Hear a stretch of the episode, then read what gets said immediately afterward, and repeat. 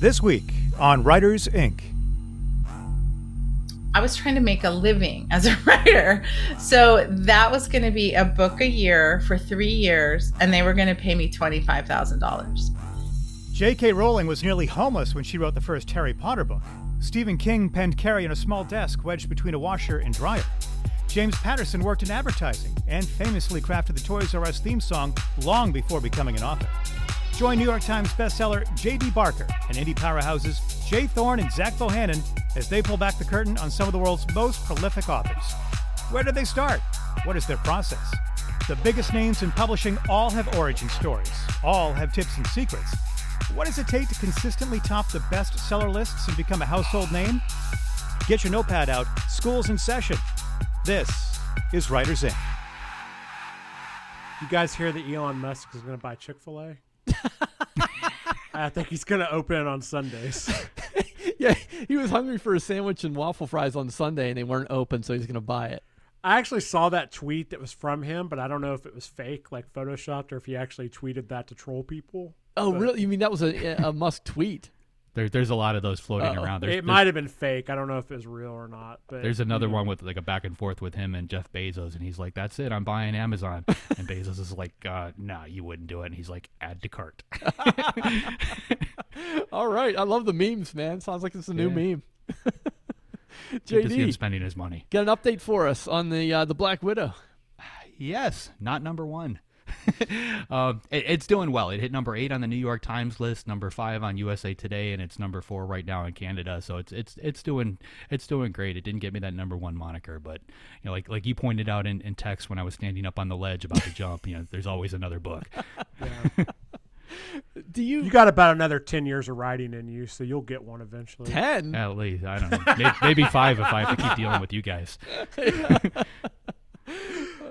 I, I think I probably asked this last time, um, but is is the the first couple weeks really your best shot? Like, is it possible that it could creep up in subsequent weeks? all the other ones that we've released, they've they've hit the list and then they've you know kind of crept up like in the second week, um, with the exception of Coast to Coast. I think that one hit at number two the first week and then it was like number four the second week. But all the other ones started, you know, like I think number five was the last one and then it, it hit number three the next week. Um, so there's going to probably be a little bump, you know, because a lot of people discover the books by reading those those lists. So you That's see what I was going to ask. How that that makes if that's what happens. That makes yeah, but but it's Okay. usually pretty pretty short lived, um, especially in the in the Patterson world because he's got so many other books coming out. You know, like they, they have no trouble cycling those off the shelves and getting the next one in there in, it, in its place. It's not like he's got a, a six month trail until the next one. Um, so we'll we'll see. I was wondering But- if uh, if maybe you would team up with Dolly Parton and write a book of Patterson. the same thing. you never know. That could be that could be the number one combination right there. Maybe I've got a country song in me. Who knows? Speaking of weird collaborations, did you guys see that Stephen King is going to publish a short story on Scribd? No. Yeah, he is. Um, uh, so it's it's coming out on May 25th. It's titled Finn. Um, they're releasing it as an ebook and an audiobook. Um, it's an 8,000 word short story. So, but go, going directly to Scribd. And for those people who aren't familiar with that, it's just another it's another service, um, you know, similar to Audible and some of these, other ones, but typically for the, the larger publishers. Um, you know, so if you've got a traditionally published book, uh, it's it's most likely in there. Not a whole lot of indies happening, um, but it's it's interesting to see him doing something you know straight to that rather than um, you know going the, the normal route. Um, so we'll see how that, how that goes. Yeah. Yeah. Um, Yeah, it's a subscription service. Yeah. Um, I also saw, and this is non-related to, to writing stuff, but I'm gonna mention it anyway. Have you guys heard about Amazon One? no. So, so I was at the airport. I was signing up for um for Clear, which is that, that thing where they use your biometrics to, to kind of rush you through the line. Um, and, and while I was doing that, I got an email from a friend of mine from ITW, and he, he sent me a link to this. So it's basically an Amazon version of, of that, but it uses the palm of your hand. Um, so it's basically touchless. Um, it's sort of like scanning a fingerprint, but just you you you hover your hand about a, a foot or so above the the reader, um, and it can be used for anything from from airport security like Clear or checkout at a you know at a store or, or whatever. Um, apparently, our, our palms are as unique as a fingerprint, but they're they're rolling this out, which I thought was was kind of a you know it's a it's a good idea for sure. Um, I think the trickiest part, even for Amazon, is you know how do you break into the market with with new tech like this when everybody's already got you know some type of existing tech in place. Um, but we'll we'll see. I, I was it was it was interesting.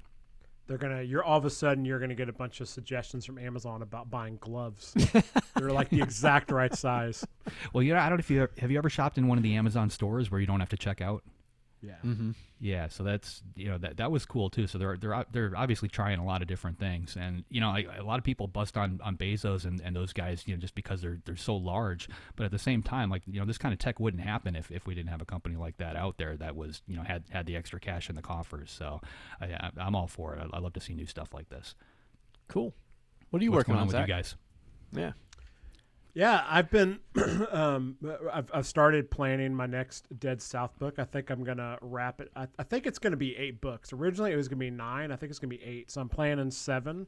Um, and honestly, that's really been it. I haven't really had a whole lot of other stuff going on. So um, I've been taking care of some. I've spent a lot of time doing some personal personal stuff like between books and all that. But uh, yeah, mostly just been been doing that. So I did. Oh, I guess I should say.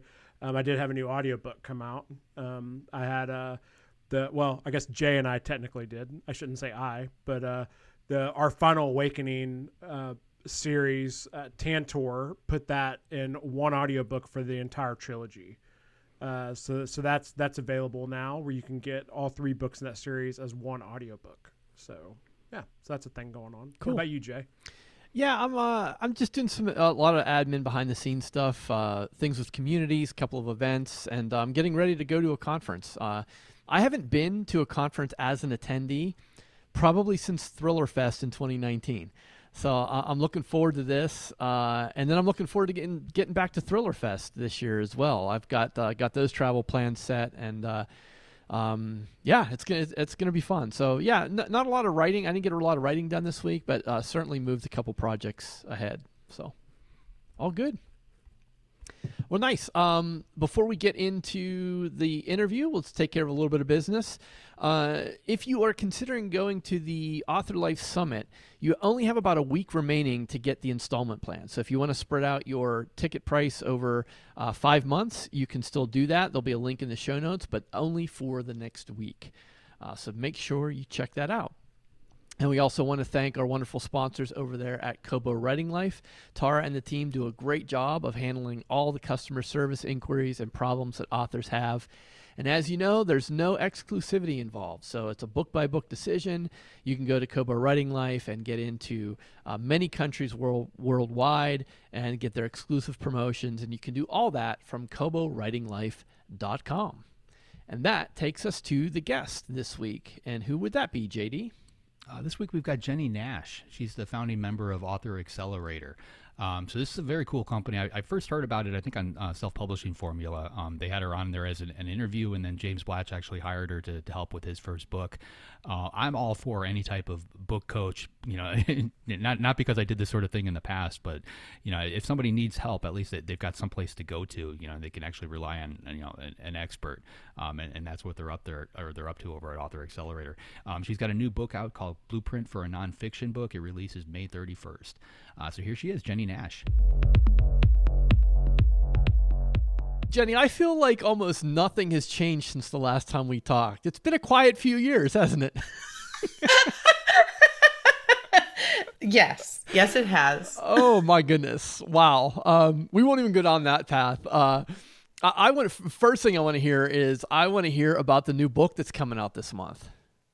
Oh, sure. I I would I would love to talk about nothing but that. Um, so the um, it's the second book in my Blueprint series, and the Blueprint is a framework that we use at Author Accelerator to train our book coaches and to to help writers get the fundamentals of their book right. So it's not a story structure and it is it's not an architecture plan. It's a, a holistic plan for looking at the everything about the book everything from why are you writing it to who are you writing it for what do you want them to get out of it. And the first blueprint book was for fiction. So that was about writing a novel. And the new book is for nonfiction. So it's called blueprint for a nonfiction book. And I made a big decision with this with this blueprint, which I really agonized about. But my decision was for nonfiction, the the way you conceive of a book, the way you think about it, the way you generally pitch it is on proposal. Most nonfiction books are sold on proposal. So the the blueprint, there's 14 steps in in the blueprint for fiction, there's 14 steps in the blueprint for nonfiction.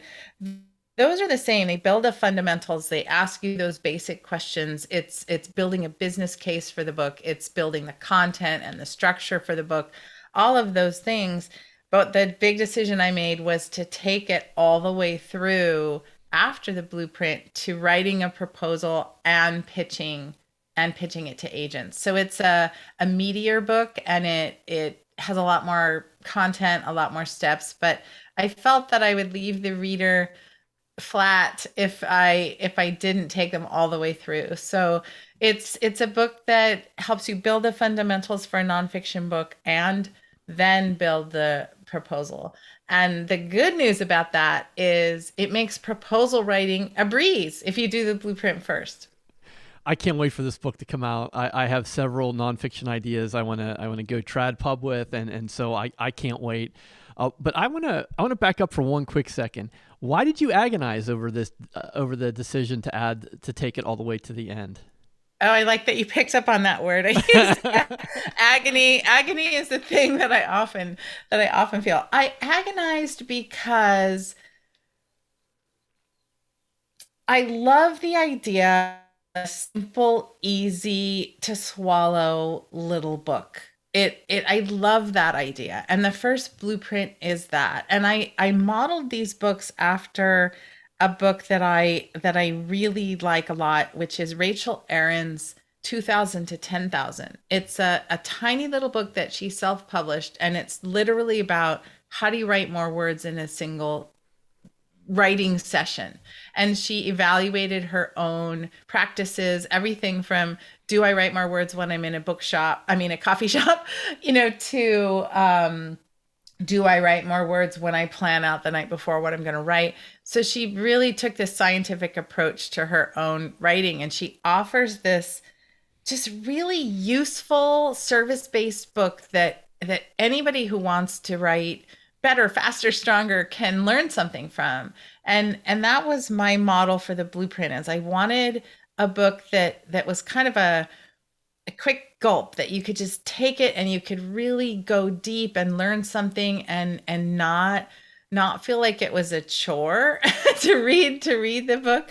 Um there i mean i own all the writing books. I love all the writing books. I'm a you know i'm a super fan of writing books and i learned something from all of them.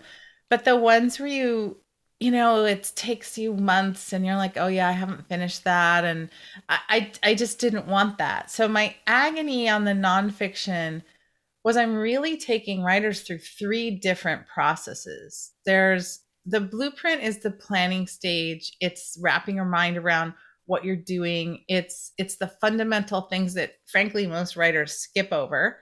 And it sets you up to write. It sets you up to it goes all, way, all the way through uh, developing a table of contents and what I call an outcome outline, where you're really baking in the narrative drive of your idea. And, and that's one process. And when you're finished with that process, you have achieved something great and you're now you're now setting yourself up for the next process which is the proposal and the the writing of the proposal is tricky because it's it's market focused. It's it's positioning your book. It's strategy. It's how are you going to convince somebody to invest in this project?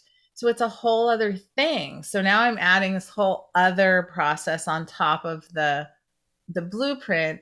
And then i took it all the way into the, the real agony was do i talk about pitching at all? Because as a book coach i know that pitching is among the most complicated processes that, that a writer is going to go through. It's it's not hard, it's not mysterious, but there's all kinds of twists and turns that can happen. There's all kinds of insider things that you need to know. It's a very fluid process when I work with a client. We're evaluating every rejection. We're evaluating what does it mean that we're getting this kind of feedback you know we're really trying to be strategic I could I could write a whole book on agent pitching. And I When- might. When's that coming out?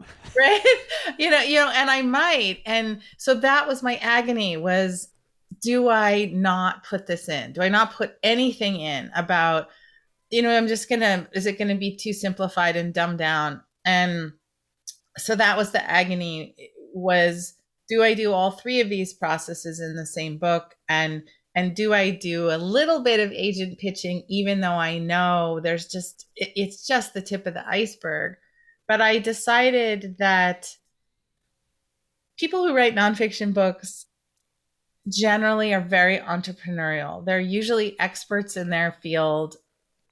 They're usually quite experienced and ad- advanced in their fields. They know how to get stuff done. They know how to, you know, research. They know if you give some guidance, they're going to take it and run with it. So I thought, you know, people could take this book and and actually do the thing I'm I'm showing them to do and make good progress and have success and and I feel good about that even though there could be a whole book on those two other things. you earned a uh, a, a well-earned reputation as being um, one of the one of the best people to go to for uh, for proposals. I mean, that's kind of it's it's kind of your thing. So, how how did you get how how did you get to that point? Kind of take us through that that evolution of you. Oh gosh, that's that's a great question. Well, when I was teaching at the UCLA writing program back back in the day, um, UCLA's program is one of the, the largest adult education writing programs in the country, largely because they have a whole TV screenwriting component. So they draw a lot of writers into their program. And it's a fabulous program with an amazing reputation. And I taught in that program for 12 years, largely on the, the memoir side. And I had at that time published three memoirs with big five publishers. And I knew what it took to get a memoir published. There's a really different mindset than most writers bring to memoir. Most writers are drawn to memoir because they have something that happened to them that they want to share. They have some story, and making the leap from that to I have a book other people want to read and other people want to invest in and other people want to buy is a big leap. So I was teaching from the, the moment I began to teach, I was teaching a very market focused way of thinking about writing. And by market focused, I do not mean write to the market. I don't mean, oh, look what's hot right now in memoir. I'm going to write that. it doesn't work like that. What I mean is, book book publishing is a massively big business in which people are making a lot of money. And writers tend to approach it with this this sort of you know oh pick please pick me attitude or or this kind of roll the dice and i'm going to win the lottery attitude. And they don't approach it the way any business person would approach any business proposition which is who is my audience? What do they need? What is my competition? What else is happening out there? So i was bringing a lot of tough love to my teaching and and i did begin to develop a reputation for that that market focus. And as a result of that reputation i was approached by one of my colleagues to help her write a book from zero she had nothing. And she was not a writer. She was actually a story analyst. She had worked at one of the studios and she had worked at a literary agent. She was a brilliant story analyst. And and i i developed processes and systems to help her go from zero all the way through to pitching. And that writer was lisa cron and she got a two book deal at random house um, the imprint 10 speed and her books wired for story and story genius have gone on to just be beloved books in the industry. So i i got lucky and and i got strategic from the very beginning. And that that's where everything began to to build is you know it's fascinating. I'm just in the last week this week is the last week of a 10 week nonfiction book incubator that I've been running at Author Accelerator. And the fascinating thing to me is people come in with these big ideas. They're big ideas, they're great ideas. And like I said, they're incredible experts in their field. And they think that they've got it wired. They they think, you know, I've given this keynote speech a million times, or I teach this system in my consulting practice, or um, you know, I've been doing this in my business for years. And there's something about a book that is that is unique and it is what I've figured out that they all have to do. That's the point. They ha- they have to go from that idea to what a book is. And that's how you that's how you write a good proposal.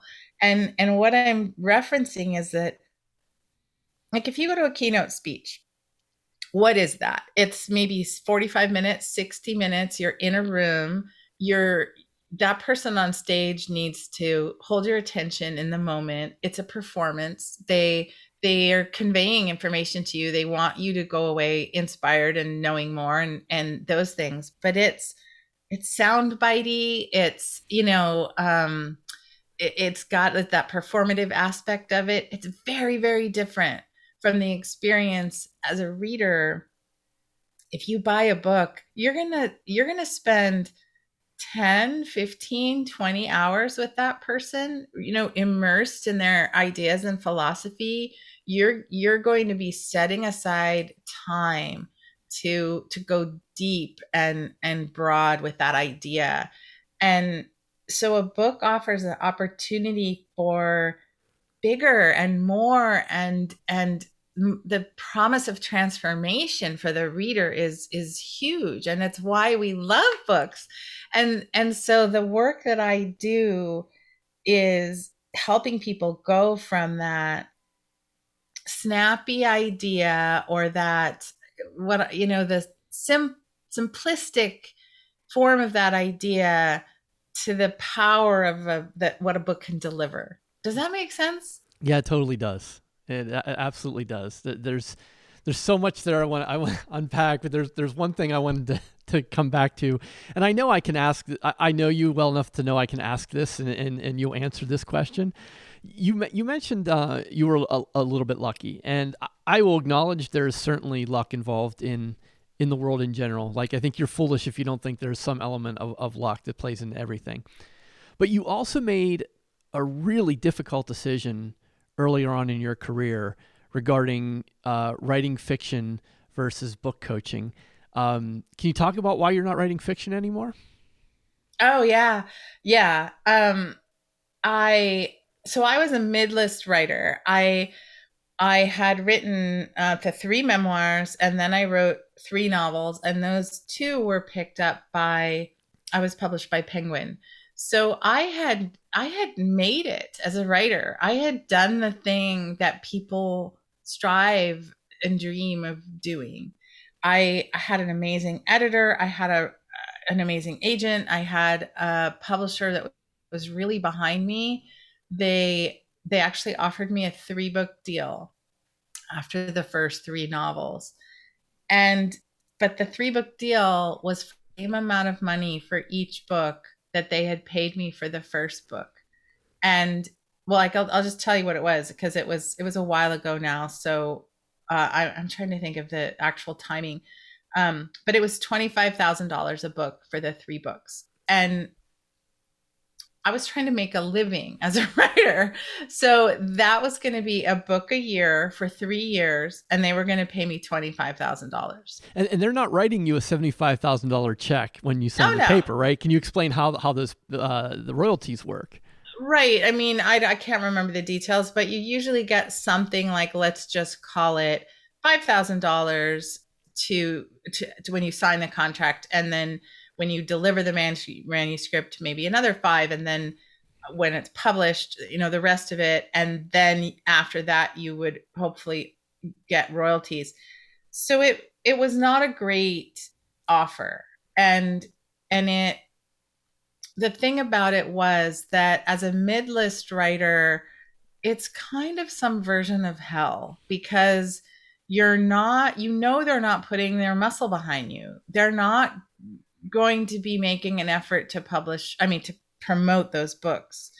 And so i i just really thought i don't think this makes good sense. And i and i worked with my agent on it and she tried to to get to get them to bump up the offer. And um, long story short i turned it down. And um, and then i made a massively big mistake which which was fully ego driven which is i thought well i'll show them. I'll write another novel and we'll shop it around to other pub- publishers and I'll get a big fat juicy advance and get knocked up to the front of the list and make the giant leap. And you know it was it, that whole just so much ego. And and I actually did the thing that I advise and teach others to never do which is, is I then thought okay what sells and I and I tried to reverse engineer a book that I thought would would sell. And I wrote a good book. It's not a bad book. It but it is exactly what it is. It's a book that I wrote with the intention of of trying to to make a bunch of money and and then it just completely fell flat. Um I mean, that's kind of a long story of what happened with the book, but um, we almost got what I wanted and then we didn't. And, you know, it just the whole thing was just kind of a giant um, implosion. Um, and it was around that time that this colleague came to me and asked for my help. So I was, my writing career was kind of taking a nosedive while this oppor- other opportunity was presenting itself to me. And and I after the Lisa got the two book deal, my next two clients, the next two people who came to me also got book deals. One at Scribner and one at um, Simon and Schuster. So the first four books that I coached, they were all nonfiction, got big five book deals. And those writers made more money than I made as a writer that, you know, that I was being offered as a writer. And I it wasn't it didn't take very much insight to think I'm actually better at this than I am at being a writer. I I think my talents lie more in helping others than in doing it my own self. And a lot of people have asked me if I'm going to go back to to trying to write in that way and um, particularly because in in story genius which was lisa cron's second book I I am her guinea pig in that book. In the pages of that book, I develop a novel based on her system. And so a lot of people who read that book want to know where that novel is, and I never wrote it. so I tell I tell them um, I, I built a company instead. uh, that's so admirable. I mean, it takes I think it takes a lot of guts uh, because, as you said, that is a position that most of us would want to be in. Like, here's a, a, a big five publisher showing you the money and and and you had enough foresight and and uh, self-awareness to realize that that that probably wasn't going to be the path for you but but you're not not a writer. I mean, right? Like you, just because you're not writing novels doesn't mean you're not a writer. So I don't oh, necessarily. Oh, 100%. Yeah. Right? And and here's like the dirty little secret about my my blueprint for a nonfiction book is a book about getting traditionally published. It's a book to help people write book proposals and get agents. And I self-published it. I I just knowing what that path is like, it takes a long time for such a book to come out. The publishers are really looking for something very specific that I don't think I have. You know, so I I brought that same sort of tough love strategic thinking to my own work and talked talked myself into doing something different.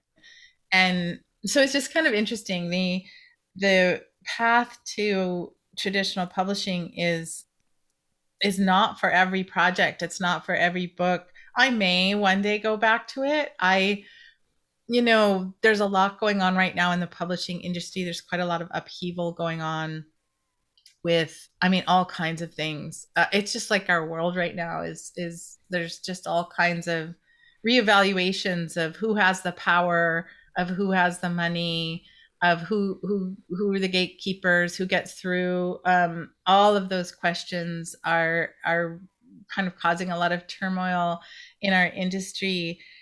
But that being said being being published by one of those big publishers and having their that imprimatur of, of success and having the muscle behind your book and taking that shot at you know really impacting a lot of people is is still tempting and it's it's still um a good path for a lot of people can you tell us a little bit about the process for writing the blueprint books are you uh, do you have a certain time of day that you write a certain place a certain method um, I, am That's like, a no. no, I'm just laughing because, I mean, we all do this. It's just hilarious. I, in my work with with writers working on nonfiction books, I find it almost without fail that if somebody comes to me and let's just say, I'm going to try to think of an actual example. Um, let's just say that there's someone whose specialty is helping you get clarity on your career, helping you get clarity on um, where your talents lie and and what job would be best suited to you and why you're feeling you know depressed and bored at your job and that that's their expertise. Without fail they need to coach themselves in the exact same thing that they coach their clients on. It's just it's just a rule of the universe that i have found. If somebody's writing a book about raising their voice and helping women be empowered they're going to have to do that work their their own selves. That's my introduction to saying i did not follow my own advice. On the blueprint books i did not do the blueprint.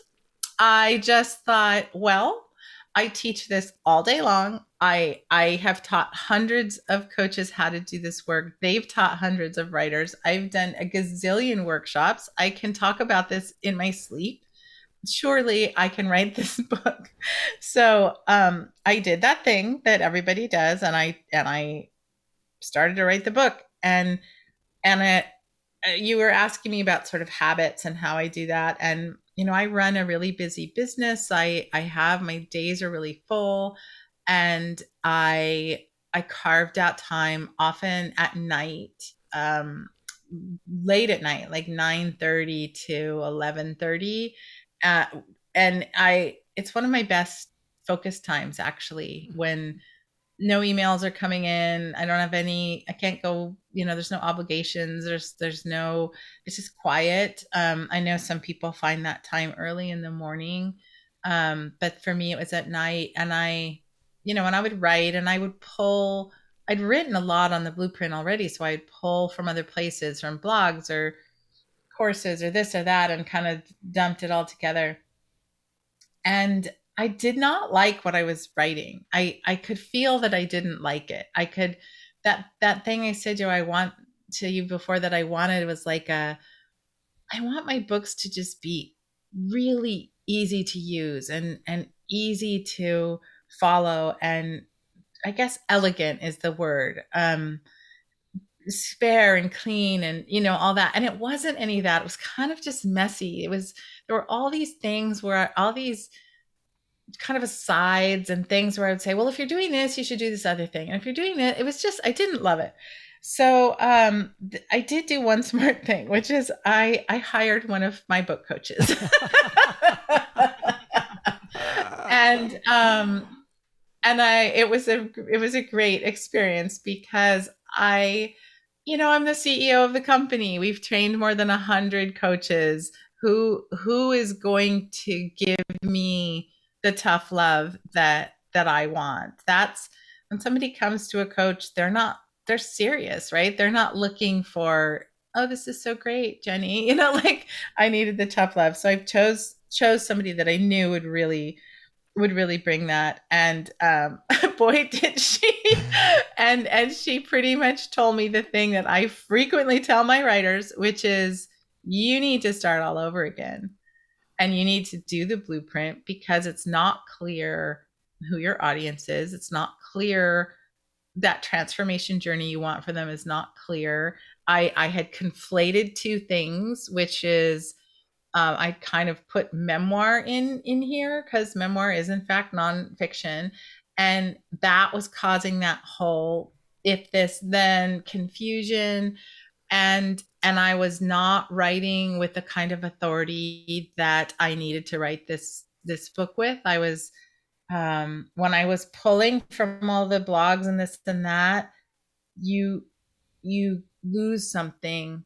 Uh, one of the powers of a book is that sense of authority. We've all felt it when you you're in the hands of somebody who's like, I'm leading you down a path. Take my hand and follow me and come with me and I'm going to show you.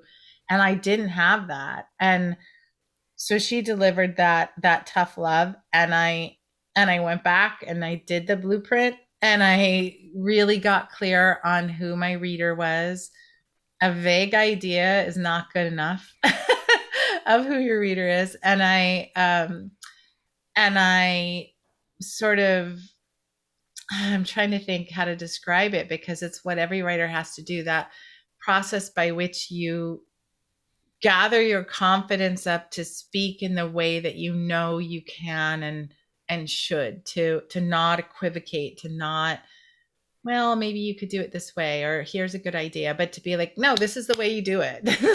this is what I know. This is what works. This is how it goes. There's not another way. It's not maybe you should do this or that. It's like you need to do this. And then I gathered that that courage and that confidence and I brought that voice to the pages and and then I worked with that coach to to bring the book to life. And the the thing that I love about book coaching, the reason I'm such an evangelist for it, is if you're putting money down for somebody to read your pages and give you feedback, you're going to write those pages and you're going to do a good job with them. I'm not going to waste that that deadline and that money and that time.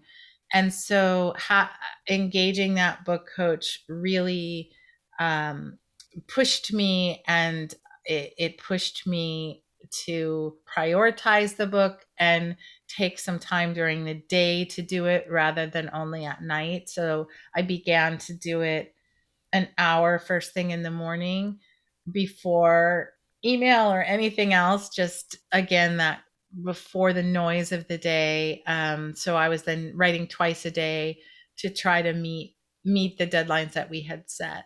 So it um, that's how it came together.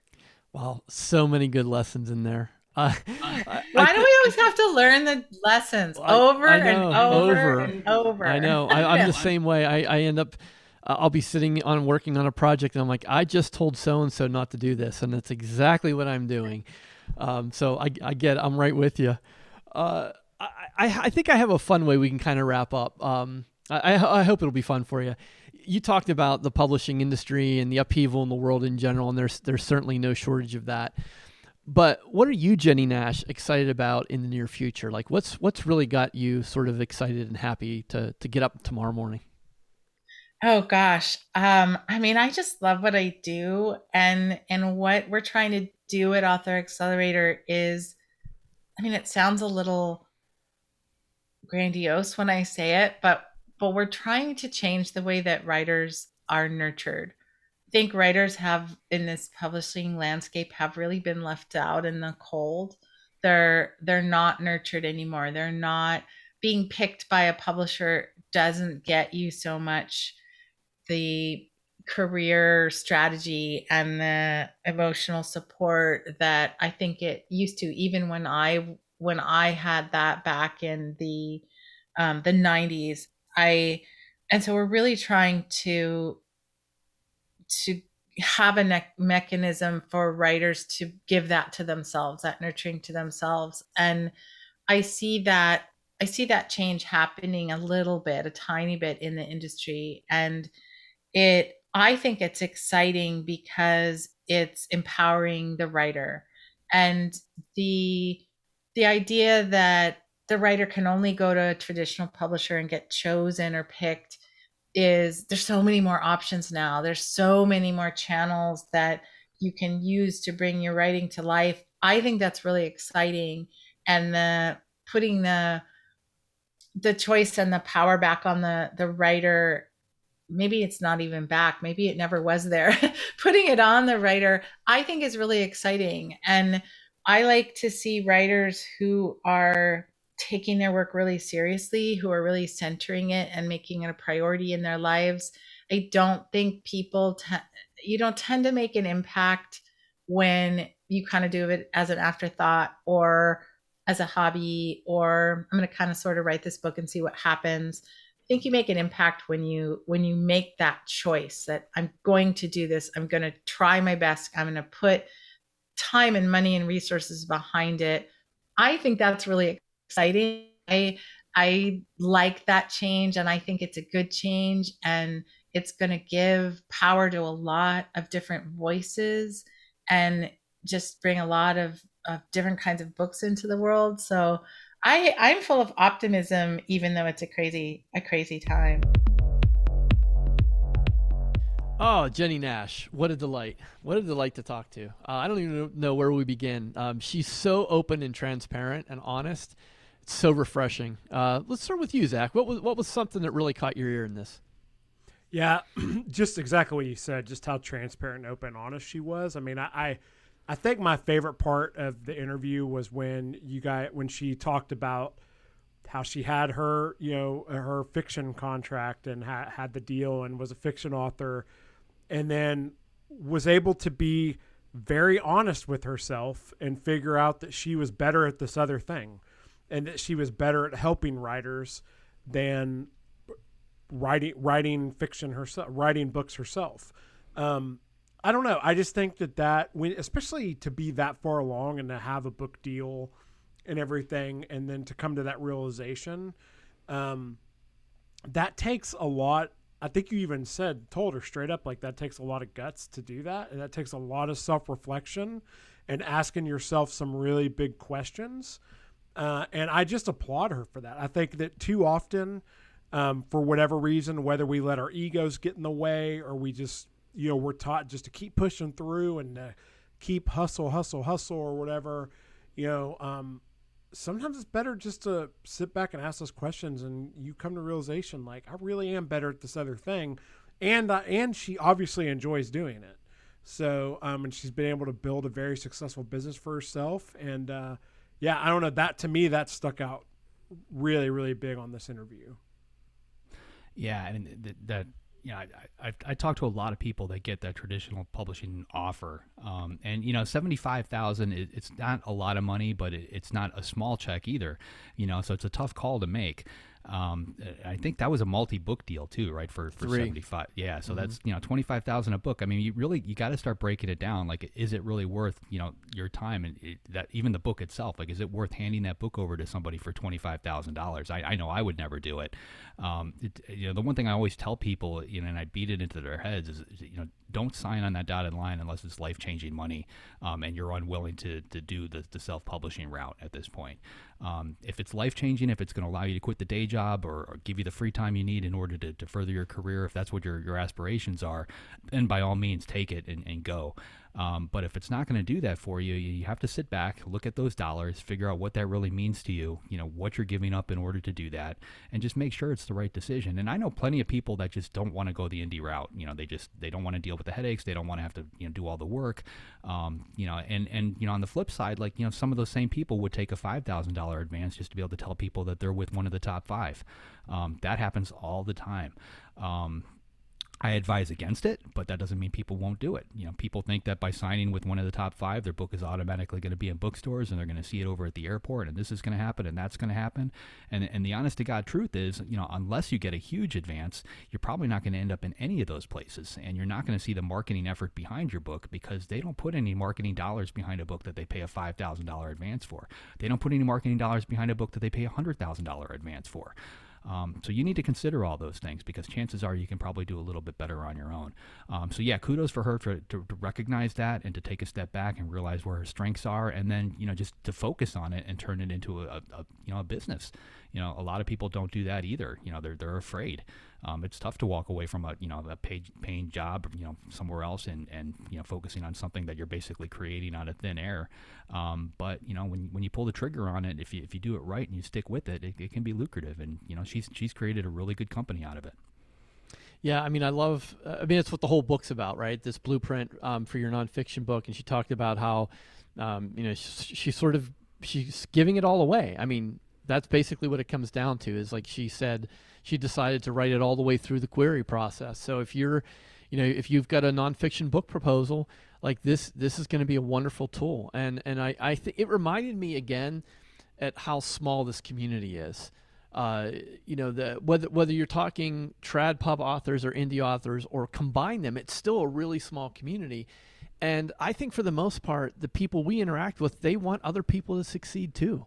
Like there just really is this sort of um, communal feel. It's all it's been like that since I've been part of this. I've felt that, and and I think Jennie um, exemplifies that. You know, she could have held back, right? Like she could have she could have put out a really thin book and then upsold it to a course, and then I mean, she could have monetized that seven ways from Sunday. And I love the fact that she's like, well, no, you know what? I'm just gonna I'm gonna write this book. I'm gonna take it all the way to the end, and I think that's really commendable.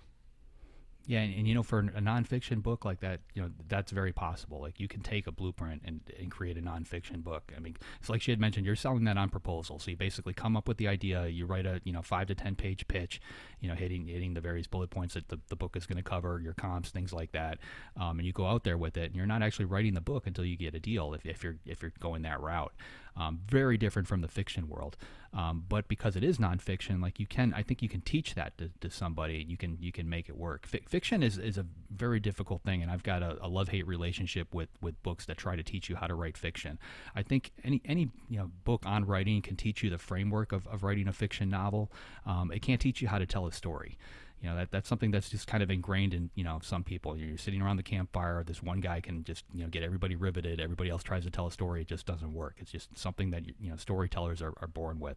Um, but you don't need that particular gene when you're writing nonfiction. What you do need is a book like this to tell you what format it needs to be in and help you structure it that was JD's whole nonfiction book on writing right there. You're either born with it or you're not. Yeah, that's there's your proposal. No, but um, but uh, yeah, no, I, I agree with you. But uh, she a couple other things she mentioned. Um, really quick on one, I love how she talked about how um, you know, a lot of times with nonfiction, people are I don't remember exactly how she said it, but like they're basically writing the book they need. I thought that was I thought that was really funny. Um, thought that was really cool. But also, I love how she talked about the marketing aspect and um, not, and she differentiated like writing to market, as in writing what's popular and trying to reverse engineer that. And she even gave an example of hers where that failed. But but knowing who your ideal reader is from the onset and jay i know you're really big you're really big into that and um, not even just with uh, with books, but also when you're starting a business or whatever, you know, like know who your ideal customer is. And I think so many authors skip that and they don't want to ask those questions and then they end up writing a book and trying to find an audience afterwards and then they're like oh wow like i don't know who this reader is like because i did this mishmash sort of thing instead of like putting a little more forethought about uh, up front about who who your reader is and it can definitely that can help you with the marketing in the end yeah agreed so, any any other takeaways uh, from from Jennie's conversation? Don't don't be afraid to ask for help. yeah, right. You know, fi- fi- fiction or nonfiction. Yep. You know, if the, if the story's not working, you know, you, you can go to your writers group, you can go to your critique group, you can ask your wife to read it. But you know, at, at some point, it makes sense to sit down with a professional who's been there, done that, and and you can break out your your story, tell you what's not working without any emotion. Excellent. That's a good takeaway. Well, I know that. Uh, uh, JD, you're not going to be with us for a few episodes, but um, and that's unfortunate because next week's guest is is, is pretty cool. Uh, you want to talk about who's up next? Yeah, so next week we've got Don Winslow. Um, obviously, a, a, household name. A lot of people that you know, he's multiple books out there, TV shows and stuff. He's number one international best-selling author um, of the Cartel trilogy. Um, the Force is probably one of my all-time favorites. His, his latest book is called City on Fire, and I, I believe it just released. Uh, by the time this airs, it's going to be out. So that's going to be exciting. Don Winslow for sure. All right. Well, if you'd like to be notified as soon as new episodes publish, make sure you go to writersincpodcast.com and sign up now. We'll see you next episode and have a great week of writing. Thanks for listening to this episode of Writers Inc. Access the show notes and leave a comment at writersincpodcast.com.